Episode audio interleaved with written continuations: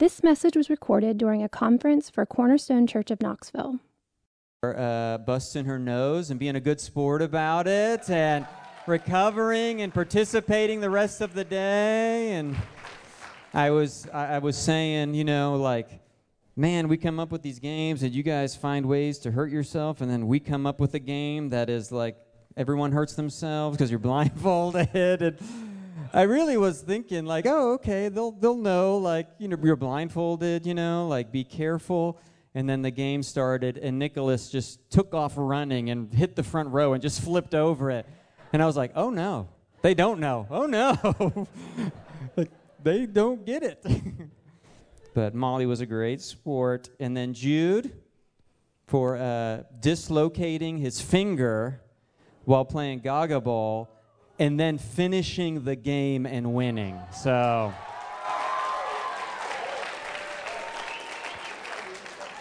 I told him, you know, that is some serious bravery and a serious lack of intelligence. So that's just, can't have it all, man. You can't have it all, you know? And then uh, a big thanks to Dr. Worley for relocating the finger. Uh, yes. And for doing it without telling Jude he was about to do it. He just did it. He just said, Let me see what you got there. Okay. I was like, Oh, I've, even now, I just got like a little dizzy thinking about that. I don't do well with that stuff. I was telling people, like, I don't like that. And they're like, Well, that's kind of standard what you do. I don't care. I don't like it. Okay, let me know what you're doing. I have a memory of uh, my stepdad was a dentist, and when I first went to him, I had a cavity, and he was like, "Hey, open your mouth up big and wide." And I opened my mouth up, and he was like, his, he had his back to me, and he was doing something, and he spun around and gave me a shot in my mouth without any warning, and I just ah.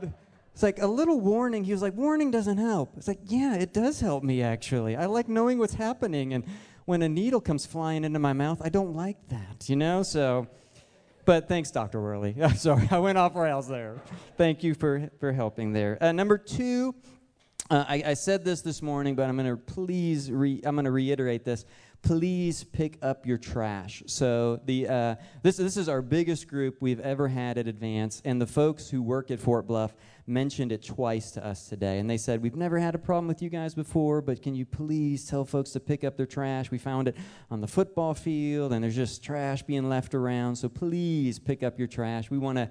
Uh, we want to honor Christ and how we walk through advance, and we want to be diligent, and um, we want to be uh, do do a good job in how we take care of their facility. So please pick up your trash, and then finally, before Steve comes, comes tonight, I wanted to recognize and honor our graduates tonight. So if you graduated this spring, could you just stand in your spot? I'm going to have you stand for just a couple minutes, but go ahead and stand up our graduates.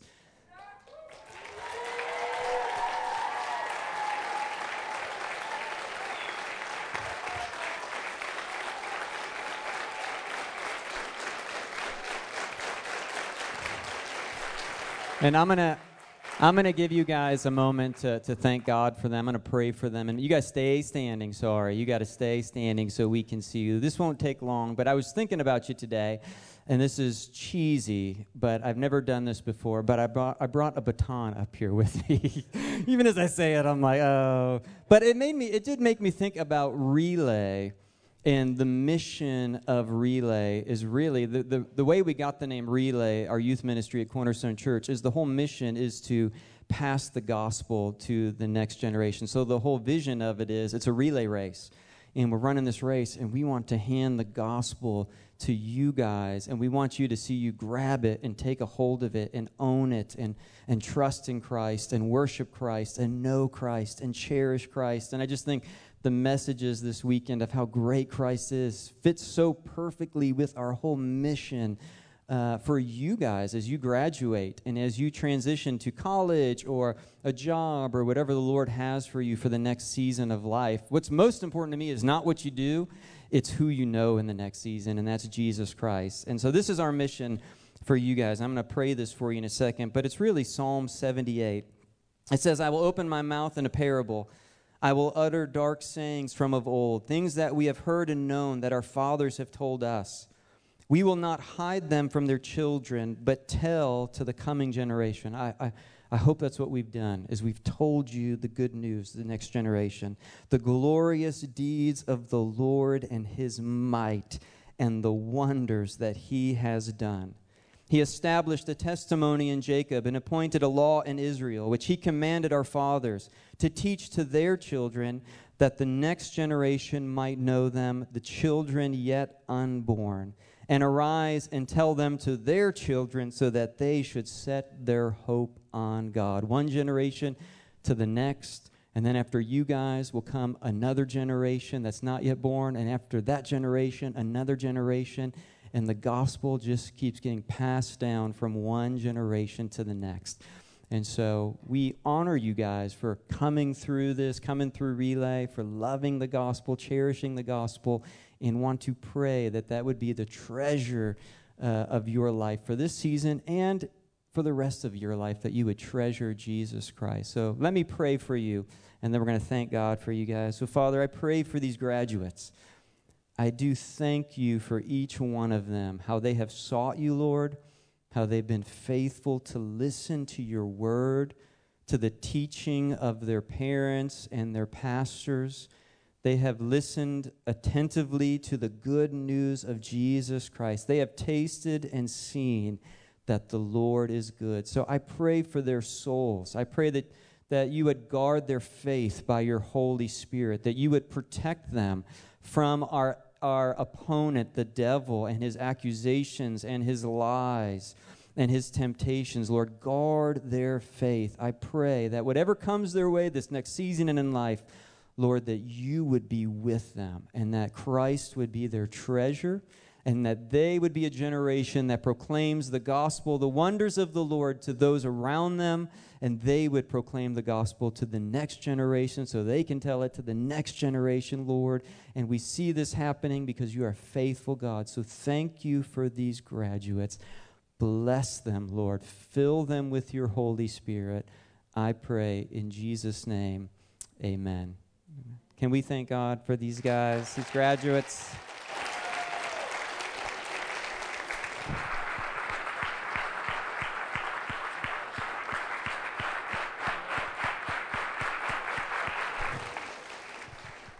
And now we get the privilege of continuing to see these visions of how great and glorious God is. So let's welcome Mr. Whitaker as he comes to share with us once again tonight.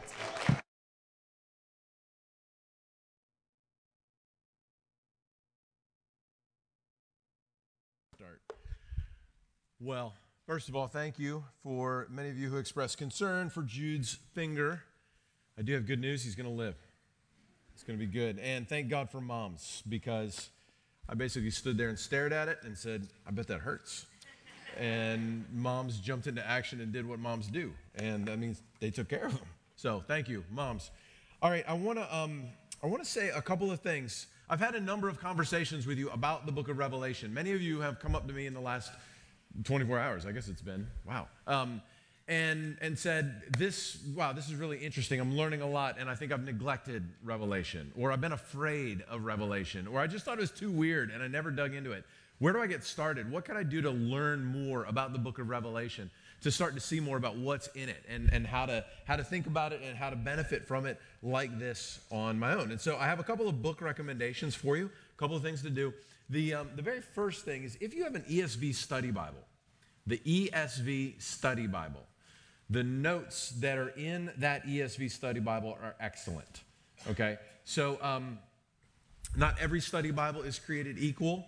If uh, I like John MacArthur a lot on a lot of things, but if you have a John MacArthur study Bible or a Ryrie study Bible or a Scofield study Bible, those are coming from a different perspective about the book of Revelation. And they're going to give you lots of charts. And it's going to be like, well, the bear, that's Russia, and these locusts, those are Apache helicopters and it just gets really weird really fast. All right, so uh, I, I, I, love them for other things. ESV Study Bible, awesome. Um, there's a book that I highly recommend for you. It's maybe 120 pages, it's not very long, called Reading Revelation Responsibly by Michael Gorman. All right. Now, if you read this book and you get excited about it and you decide to branch out and read other stuff by this guy, um, I, I don't know. He's shaky on some other things, but this book is awesome. And so, if you really want some help to think through about a strategy, about how to approach the book of Revelation and how to understand the imagery and how to understand numbers and how to understand the, the retelling of the same story over and over and over again from different angles, this is a book that can really, really help. I really like this book. If you want a very short, simple commentary, a good place to start is Leon Morris's book, the I think it's just called Revelation. It's probably right up there. Revelation it is. Okay, so Leon Morris. This is uh, a pretty skinny book. It's not very big. If you, this, it, it's a good start. It may leave you with more questions than answers because it's so brief, but it's very easy to read, very accessible, and it's not very expensive. So it's a good place to start. If you want to go a little bit deeper, I really, really like this other commentary by Dennis Johnson called The Triumph of the Lamb. This is a great commentary. This is more what you would think of of a commentary, maybe 300 or 350 pages. You're going to get a lot of verse by verse detail, a lot of help understanding what is going on. And I think he handles it really, really well. And he's a good writer. So there's points along the way where it's just poetic. It'll make you want to worship. It's really good. Now, if you find yourself think this is good, I still have more questions, and I want to go one level deeper, there is a book by Greg Beale, G.K. Beale called A Shorter Commentary on Revelation. Okay? And this book, this is a sizable book. It's probably six or 700 pages. All right? It's some detail. Like, if you want to dig in on it, a shorter commentary on Revelation. Um, and the reason this is his shorter commentary is because he wrote the definitive commentary, the mother of all commentaries on Revelation. I'm not recommending most of you get this because it's highly technical, but it's called Revelation. And so if you are buying, if you're like, yeah, man, I want to go for it, make sure you order his shorter commentary and not his New International Greek Testament commentary because it, it'll have like untranslated Greek in it, and if you're, it's probably more than you want. So, shorter commentary, though, really, really good. All right? So, those are my recommendations. Uh, if you get down the road and you're studying and you have more questions and other need other book recommendations, you know where to find me. So, all right back to Revelation. Now, I have to admit that I was torn about this message. First message, no brainer. We need to start in chapter one. Second message, no brainer. We need to do four and five. We need to see Jesus and God on the throne. Fourth message, no brainer. You'll find out tomorrow. Third message, mm, I'm really, this is tough because I really wanted to do chapters two and three. Chapters two and three are the letters to the seven churches. And they're really interesting, and there's all kinds of things that we can learn there. And one of the most important things that we learn from chapter 2 and chapter 3 is that the book of Revelation was written to actual Christians to address the problems that they were experiencing in their churches and in their culture. And so everything they read made sense to them. It's important to remember. That's part of why the whole Locust or Apache helicopters thing just doesn't work, because it had to make sense to them. They weren't Apache helicopters. That's not what's going on. So, um, I really wanted to talk about that. And really, to understand the whole book of Revelation, you have to read chapter 1, chapter 2, chapter 3 together. And then you got to keep your eye on chapter 4 and 5. And then you can go on and read the rest. But I don't know, we need a longer advance, I think, to make that happen. Because there's another thing that I wanted to look at, and that actually is what I decided we're going to do. So, Revelation chapter 12. I wanted to do this because we are going to look at Revelation chapter 12. It's about a dragon. My grandfather was a master storyteller. He loved to tell, well, his favorite was ghost stories. He told all kinds of stories well, was like the master of timing, the punchline. Everybody was rolling, but he was really good at ghost stories. And he saved his scariest stories for when we were at his creaky old lake house at night. the lighting there was never very good. There was always that one light in the kitchen that would like flicker a little bit. And gosh, pop pop. And then there was this old abandoned stairs that, that, they had put flooring over. The stairs had like basically fallen apart from the cellar. So they put flooring over it, put a sofa on top of it. He would tell us these stories, and then get us snuggled into our sleeping bags right in front of the sofa, right over top of this abandoned stairs. He would go into the bedroom, climb out the window, go down into the cellar, and come up, start banging on the floor from underneath. That's my grandfather. He's great. So, like my grandfather, I've saved the scariest part of Revelation for tonight because it's dark outside. It's actually not dark at all. I had pictured this happening and it being dark, and it's actually like quite light outside. I don't know, maybe it'll scare you later. So, um, I was going to say the verses we're going to look at tonight wouldn't be nearly as scary in broad daylight. Hmm. Oh, well, it is broad daylight. So, Revelation 12 is about a dragon. And I think this is one of the scariest parts of Revelation. And it's important that we read and understand this part of Revelation because we need to understand the real world that we live in. Revelation tells us what the world is really like and how to live well in the world as it really is. And there is a dragon here. It's interesting that nearly every culture in the world has some kind of dragon mythology. I don't fully understand why that is. How these, how these cultures that were separated by time and distance, all of them have some idea that there is this thing called a dragon. Norse mythology, the Vikings, they had dragons. Anglo Saxons in England, they had dragons. Chinese, millennia ago, dragons. Egypt, dragons. It's prominent in literature. Beowulf, Oh, wait, I want to spoil it for anybody. Okay. Beowulf was killed by a dragon. St. George fought a dragon. The Hobbit, Harry Potter, even in the Bible, in the book of Job at the end, remember this weird beast, Leviathan? Right? Well, when ancient Hebrew scholars went and translated the Hebrew Bible into Greek, you know the Greek word they chose for Leviathan? Drakon. Sound familiar? Drakon, the Leviathan.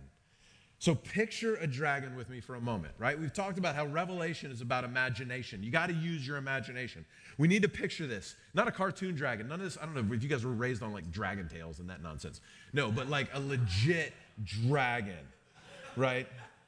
what a dumb show. Not that I ever showed it to my kids. Oh, son. I'm going to dislocate that other finger. All right. Not on purpose. All right, picture a dragon with me, a real dragon, right? A monstrous beast, huge. These things are big, eagle eyed, razor sharp fangs, plated with iron hard scales, a ridge of spikes down its back, and it breathes fire. Part of what makes a dragon so fearsome, I think, part of what makes them scary is that it's a hybrid creature that takes the strongest, the best, or maybe depending on how you look at it, the worst features of other animals and combines them into one. The, the serpentine movements of a snake. Don't you hate seeing that? Like out in the wild? Man, it just makes you jump back. It, me, anyway. I'm not one of those like grab snake kind of people. The, the flight and the speed and the vision of an eagle, the strength of a bear or a lion, the jaws and armor of a crocodile, and maybe the scariest, the intelligence of a human inquisitive, creative, relentless. And it breathes fire. And it's coming for you. I didn't really mean that to be funny. So, let's look at Revelation 12. Now, I'm going to read Revelation 12. Before I do, I want to give you a real quick cast of characters. Remember, highly symbolic language here. And so this is going to seem weird because there's a woman and she gives birth and there's a baby and then there's like people of God. So what is going on here? The woman, there's a woman here that is about to have a baby. And the woman is the Old Testament people of God. If we had more time, I would take the time and show you how I know that's true. But all right, the old the, the woman here, the Old Testament people of God, and the child that she gives birth to is the Messiah, is Jesus Christ. Okay? And then there are our brothers in verse 10, the rest of the rest of the woman's offspring. So the woman has this one, this male, this son, this male child. The rest of her offspring, then, that is the church, the New Testament era people of God. So I just want you to know kind of who's who and what's going on here. Just helps to understand the story. So we're going to read Revelation chapter 12, and then we're going to talk about it. So let's pray. Father in heaven, thank you for your word teaches us about what the world is really like and how to live well in light of what this world is really like. Help us tonight to understand the enemy of our souls. and to see how to overcome him by the blood of Jesus Christ. And we pray this in the name of your Son, Jesus, whom we love with all our hearts. Amen. Revelation chapter 12. and a great sign appeared in heaven a woman clothed with the sun, with the moon under her feet, and on her head a crown of 12 stars. She was pregnant and was crying out in birth pains and the agony of giving birth. And another sign appeared in heaven Behold, a great red dragon with seven heads and ten horns, and on his heads, seven diadems. His tail swept down a third of the stars of heaven and cast them to the earth. And the dragon stood before the woman who was about to give birth, so that when she bore her child, he might devour it. She gave birth to a male child, one who is to rule all the nations with a rod of iron. But her child was caught up to God and to his throne, and the woman fled into the wilderness, where she has a place prepared by God in which she is to be nourished for 1,260 days. Now, war arose in heaven. Michael and his angels fighting against the dragon. And the dragon and his angels fought back, but he was defeated. And there was no longer any place for them in heaven. And the great dragon was thrown down, that ancient serpent who is called the devil and Satan, the deceiver of the whole world. He was thrown down to the earth, and his angels were thrown down with him. And I heard a loud voice in heaven saying, Now the salvation and the power and the kingdom of our God and the authority of his Christ have come. For the accuser of the brothers has been thrown down, who accuses them day and night before our God. And they have conquered him by the blood of the Lamb and by the word of their testimony, for they loved not their lives even unto death. Therefore rejoice, O heavens, and you who dwell in them. But woe to you, O earth and sea for the devil has come down to you in great wrath because he knows that his time is short. And when the dragon saw that he had been thrown down to the earth, he pursued the woman who had given birth to the male child.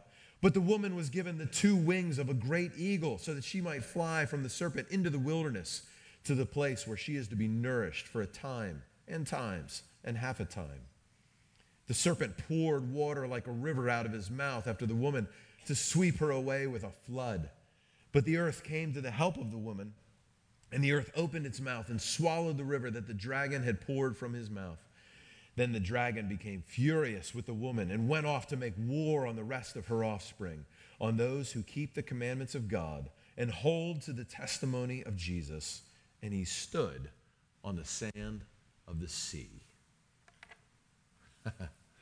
this is God's word. This is God's word to us. This is as much God's word to us as the Sermon on the Mount. In Proverbs, in Psalm 23, in Genesis 1, this is God's word to us. This chapter is meant to feed us, to nourish our souls and inform our minds and strengthen our faith. Let's see how it does this. So, three points. I'm going to make three points from this passage tonight. The first is this there is a dragon on the loose. Point one, there is a dragon on the loose, and you could add to that, and he wants to destroy you. There is a dragon on the loose, and he wants to destroy you. Revelation tells us about this dragon, but doesn't really give us that much to go on about his physical features. Most of the description that I gave you just a moment ago, as I was describing, here's this, this image I got mainly from Job and from Beowulf. But Revelation tells us the dragon is red, it's the color of blood and oppression and tyranny. The dragon is huge. With one swipe of its tail, it swept down stars, probably referring to one third of the angelic beings who followed Satan and became what we would now call demons. And this dragon has seven heads. Here's something you don't find very often in dragon mythology a seven headed dragon with, with ten horns and seven diadems. I'm not sure how this is supposed to work. Are like maybe six of the heads have one horn and the last one has the rest of the horns, or what? It doesn't really matter. The point is the seven heads, it's highly intelligent. It represents, well, nearly perfect Seven is a number of perfection. So it represents a, an almost perfect knowledge, but only God has perfect knowledge. So this is a counterfeit. And 10 horns symbolize strength. And the diadems, that's just a fancy word for crowns. 10 crowns on its head, which means he works his power on the earth through human agency, through kings and through governments, through agents, through, uh, through armies, through corporations. But the focus of Revelation is not on the physical description of the dragon. That's not the main thing here, right? John is not setting out to give us a, a, a comprehensive picture of this dragon that we could now go draw a sketch of it. Instead, he focuses on what the dragon does and what the dragon wants. We learn a lot about the dragon from this description in chapter 12, verse 9. Look at verse 9. The great dragon was thrown down, that ancient serpent who is called the devil and Satan, the deceiver of the whole world. These titles, these tell us something about the dragon. First, he is the great dragon. In other words, he is the, the definitive dragon, the ultimate dragon, the pattern for all other dragons. And he is the ancient serpent. Throughout dragon mythology in every part of the world, dragons and serpents are very closely related. Well, ancient serpent, right? As Christians, we know the story. What is supposed to come to mind there? Of course, Genesis chapter 3, the serpent who shows up in the garden and tempts Eve and Adam to take the apple and re- rebel and, and defy God. And so, this is the one responsible for bringing sin into the world. And he's called the devil. This is a Greek word, diabolos. It's where we get the English word diabolical. You ever heard that word diabolical? We don't use it very often because it's so serious. It means devil. Well, the word really means slanderer. That word diabolos, it means slanderer. The dragon lies. That is what the dragon does. His name means liar. From the very first, the serpent lied to Eve. Remember that? Did God really say he's a liar and a deceiver? And he is Satan. Satan is a name that means the adversary, the enemy. He's the enemy of God and all those who belong to him. And what does Satan want? What does Satan want? What does this dragon who has been thrown down to earth and is powerful and relentless, what does he want? He wants to destroy you. So, oh, I, I can admit, we read this, you think, man, there's a dragon, that's scary. But the connection between this dragon, thinking, okay, there's a dragon, like, I don't know, out in the world somewhere, and I guess he's some kind of spiritual dragon because nobody's ever really seen him. Maybe. Maybe that's why all these cultures have dragon mythology, though. Maybe somebody did see him. But we don't see him today. What, what, what is that? How does that connect to us in Tennessee, top of a bluff, a Friday evening? Seems kind of remote, right? I mean, it, yeah, it sounds bad. This is a threat. This sounds dangerous, but it's big and it's bad, but it's vague. It seems kind of distant. Well, it helps us to remember no, what John is trying to do here is to give us a vision of this is the way the world really is. And just because you can't see it doesn't mean it's not there. Just because you're not aware of it all the time doesn't mean it doesn't exist. And just because you've never laid eyes on this dragon doesn't mean it isn't coming for you. In fact, 1 Peter verse 5, chapter 5 verse 8 he says, Your adversary, the devil, prowls around like a roaring lion, seeking someone to devour. And he wants to destroy you by deceiving you. This dragon destroys through deception. There are a thousand different ways he does this. In John 8 44, Jesus calls Satan the father of lies. And more than anything, he tells lies about God. And so, do you want to know how the devil, how this dragon is on the loose today? There are lies abroad. He has been sowing lies, sprinkling lies, whispering lies, even yelling lies into the world, and people believe them. He lied to Eve. He told Eve, God isn't good. And he lies to you. He wants you to believe the lie that, that God doesn't see, that you can go sin and it's not a big deal, it's not hurting anybody, it's often private. God doesn't see.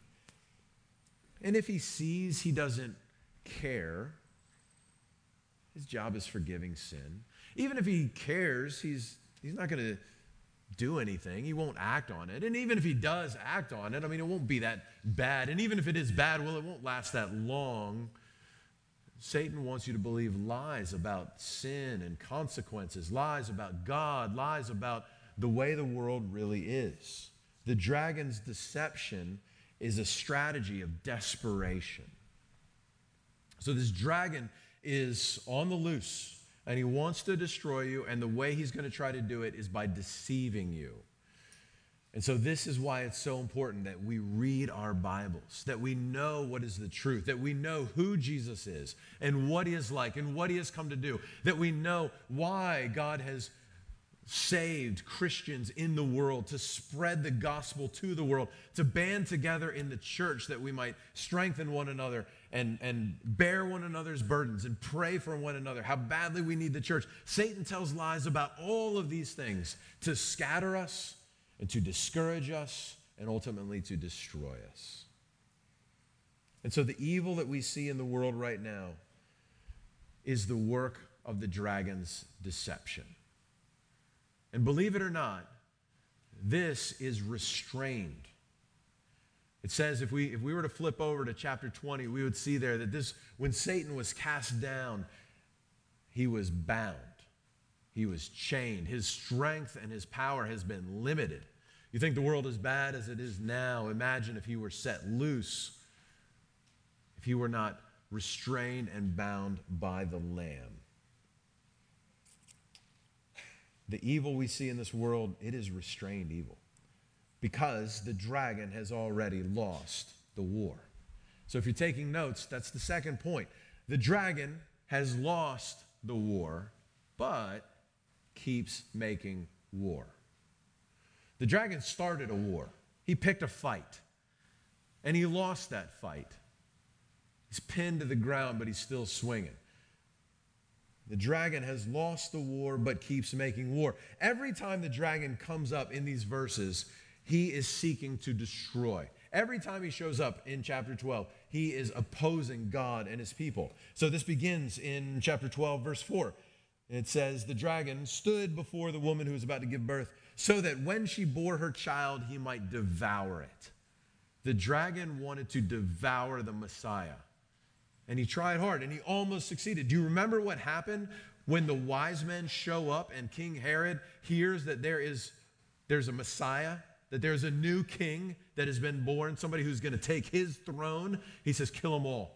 All those babies, all those baby boys, two years and younger, kill them. That's the dragon waiting to destroy the child that is born. 12, verse 7 now war arose in heaven. Michael and his angels fighting against the dragon. And the dragon and his angels fought back, but he was defeated. So Michael is the archangel. He is the greatest of angels. He is like the, the, the general of angels, right? He is the boss. He is the dude. And his angelic beings, his army fight against the dragons and his demons. I wonder what that looked like. Where did this happen? When? How? Was this like in outer space? Was it just in heaven and spiritual? Was it on earth? Like what went on here? There is no, like Hollywood has nothing on this. Whatever went on, and there are some pretty cool special effects out there, but there's no wizard battle that can compare to this, no Jedi battle that can compare to this. There are no special forces battle that can compare to this. All of heaven is a battlefield, and the dragon is defeated and thrown down. And he keeps making war. Look at verse 13. When the dragon sees that he has lost the war in heaven, he's like, I'm not done yet. He tries to continue the war on earth. He pursues the woman. Look at verse, look at verse 13. When the dragon saw that he'd been thrown down to earth, he pursued the woman who had given birth to the male child. But the woman was given two wings of an angel. I'm sorry, of a great eagle, so that she might fly away from the serpent into the wilderness to the place where she is to be nourished. The serpent poured water out. This is weird. This is a dragon that breathes water and not fire. He poured water like a river out of his mouth after the woman to sweep her away with the flood. But the earth came to the help of the woman and swallowed the river that the dragon has poured from his mouth. All of creation gets involved in this cosmic war. It is a war that happens on a heavenly battlefield and an earthly battlefield. Satan is relentless, and he will not stop until he can destroy his enemies. And then, verse 17, the very end of the chapter, the woman, excuse me, the dragon becomes furious with the woman and went off to make war on the rest of her offspring. Well, that's us. That's the church. That's Christians. The rest of her offspring are Christians throughout the church age. All Christians in every church, in every country, in every place for all time between Jesus rising to heaven and his eventual return. The dragon loses the war in heaven. He's stymied in his war against the woman. All he has left is to make war against the rest of the woman's offspring against the church. This is the way the world really is. So it's good that we're prepared for this. This is what is going on right now. This chapter gives us a picture of what the world is really like between the two comings of Jesus the first coming, his ministry, his life, his death, his resurrection, and his ascension. First coming, Jesus went, but he's coming back. Second coming. All of the time in between, this is what the world is like. I don't think you have to look very hard out there in the world to see the dragon's war against the Lamb and his people. When we see the hate and the animosity that are in the world, that's the dragon making war. When people are divided over race, ethnicity, skin color, that is the dragon making war. When people are divided over nationalistic grounds, and you have whole nations gearing up to attack one another. That is the dragon making war. When advertising and social media and movies and music descend into more and more disgusting forms of pornography and exploitation, that is the dragon making war. All around us, every day in every city, there is opposition to the gospel. More and more, our culture is turning to say, no, it's not okay for you to talk about Jesus Christ. It's not okay for you to believe in that, that for freedom Christ has set you free. It's not okay to talk about the Bible in this country. More and more, we see that the dragon is making war. So, there's two ways we need to think about this. Two takeaways here. First, don't be surprised when you encounter this war. Don't be surprised. We live in a battle zone. We live in the, there is no demilitarized zone on this planet. We live in a war zone, and some of that are just the daily effects of sin that we feel. Everything from cancer and COVID 19 to acne and dislocated fingers we are feeling the effects of living in a fallen world. And it's fallen because the dragon is making war. And second, we should also take away from this that we ought not lose hope. Don't be surprised, but don't lose hope. Because this dragon is waging war, but he has already lost the war. The dragon is dangerous and subtle and fearsome, but he will not ultimately be victorious. There's a quotation by Greg Beale, the shorter commentary that I mentioned before. He says this This is one of the major themes of the book of Revelation. The suffering of Christians is a sign not of Satan's victory, but of the saints' victory over Satan. Okay, you follow? The presence of suffering in this life is not a sign of Satan's victory. It's a sign of the saints' victory over Satan because of their belief in the triumph of the cross with which their sufferings identify them. In other words, look, if you weren't on Jesus' side, Satan doesn't care. He's going to leave you alone. If you are on Jesus' side, Satan is coming for you. And if you experience then that opposition, then you must be doing something right. The suffering that we encounter in this world puts us in alignment with Jesus Christ. And that suffering is a sign not of Satan's victory, but of the victory of the saints. And so the dragon is making war, but the dragon has lost the war. And not only that, the followers of the Lamb can overcome the dragon. So if you're taking notes, third point the followers of the Lamb can overcome the dragon.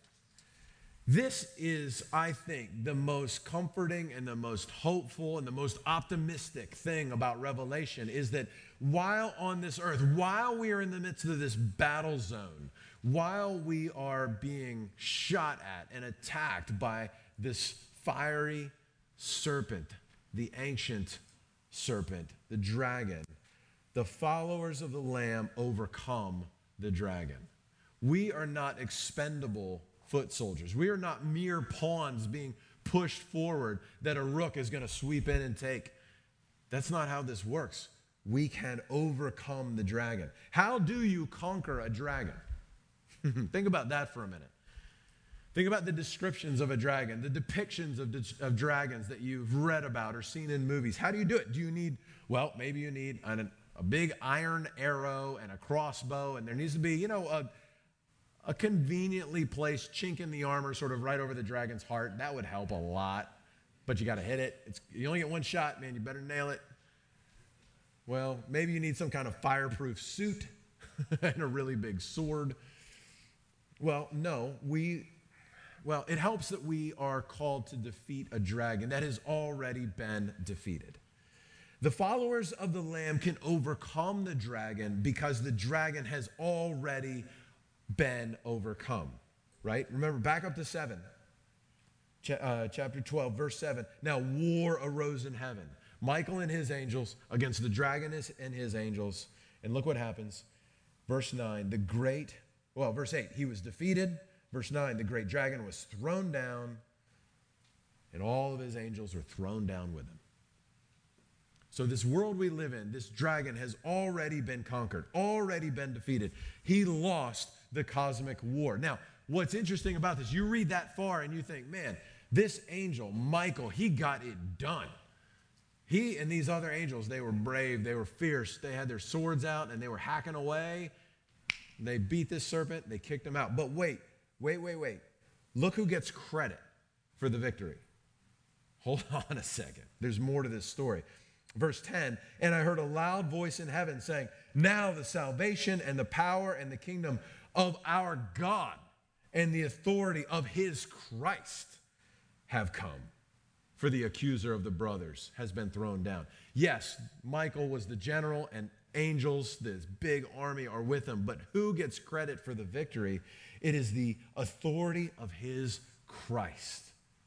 It's because Jesus died on the cross. That moment, there was a moment when Jesus died on his cross. That was the moment that appeared to be the ultimate defeat. Satan, this dragon, and I'm sure all his legions of demons are laughing, they're dancing, they're thinking, We did it, we slayed the Lamb. That was the moment when Jesus planted his flag and said, I have overcome death. I have defeated the dragon. That was the moment when the dragon was thrown down from heaven and bound, defeated for good. So here it is. That is how you defeat your dragon. The way to defeat a dragon is you follow the lamb who has already defeated the dragon. If you want to overcome, you need to be with the one who has overcome. Look at verse 11 now. They, that's all Christians, the offspring of this woman, all Christians, they have conquered him by the blood of the Lamb and by the word of their testimony. So Jesus conquered the dragon. And then it says, they have conquered him. They. Look, if you are a Christian, they is you. You. You have conquered him. You can conquer him. You will conquer him because the Lamb conquered him. But how will it be? By the blood of the Lamb and by the word of their testimony. What does that mean? Well, first, conquering by the blood of the Lamb means that Satan's main weapon has been destroyed. Satan is an accuser. He says to God, this is what Satan does. Picture a courtroom. Satan says to God, Those people right there, they are sinners. And you are holy and you should punish them. He accuses Christians before the throne. He says, They don't deserve your grace. They turn their back on you. They're a race of rebels. Get rid of them. The blood of Jesus covers our sins, and now we have forgiveness. So we overcome the dragon by coming to Jesus and receiving his forgiveness. All those sins that the dragon wants to accuse us of. John says in 1 John 1 9 that if we confess our sins, he is faithful and just to forgive us our sins and to cleanse us of all unrighteousness. So Jesus has defanged the dragon. He has taken from him the ability to accuse us before God. And second, it says that they conquer by the word of their testimony. This means more than, say, giving a testimony. Like some of you have given testimonies, maybe at your baptism, maybe at your school, maybe you stood up at a church and said how great advance was or something like that. This is more than that. This means to publicly testify, to stand up and say, I am with the Lamb. This might mean that, that with our words, we are not ashamed at school or at work to say, No, I'm a Christian. To actually say to another person, I am a Christian. And I would prefer if you didn't tell those kind of jokes or talk about women like that. I would prefer if you didn't gossip about that person because I'm a Christian and I don't do that. It might mean having the courage to share the gospel with a neighbor or a cousin or somebody at school who doesn't know the Lord. The word of our testimony is also in our actions. This takes us right back to where we began about obedience. We give a testimony to the Lamb and conquer the dragon every time we obey. Did you realize there is this much at stake in your obedience? When you choose to be respectful to your mom. You are taking out your sword and joining in a cosmic battle to overcome the dragon. When you choose to tell the truth, when you choose not to draw attention to yourself in a group of people, when you choose to serve others, when you choose to lay down your life, you are taking up weapons in this cosmic battle to overcome the dragon. You are putting on a uniform as a foot soldier in this cosmic war, overcoming him by the blood of the Lamb and the word of your testimony. And then it says in verse 11, not only that, so they've conquered him by the blood of the Lamb and the word of their testimony, for they loved not their lives unto death. Now, this is talking about martyrdom. I trust you all know what martyrdom is. Martyrdom is when somebody, because they stand up and they say, I am with Christ, people or a government, somebody who hates Jesus, kills that person for their faith.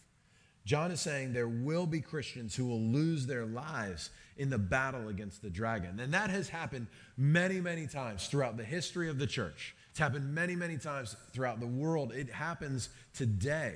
It is still happening in many places today.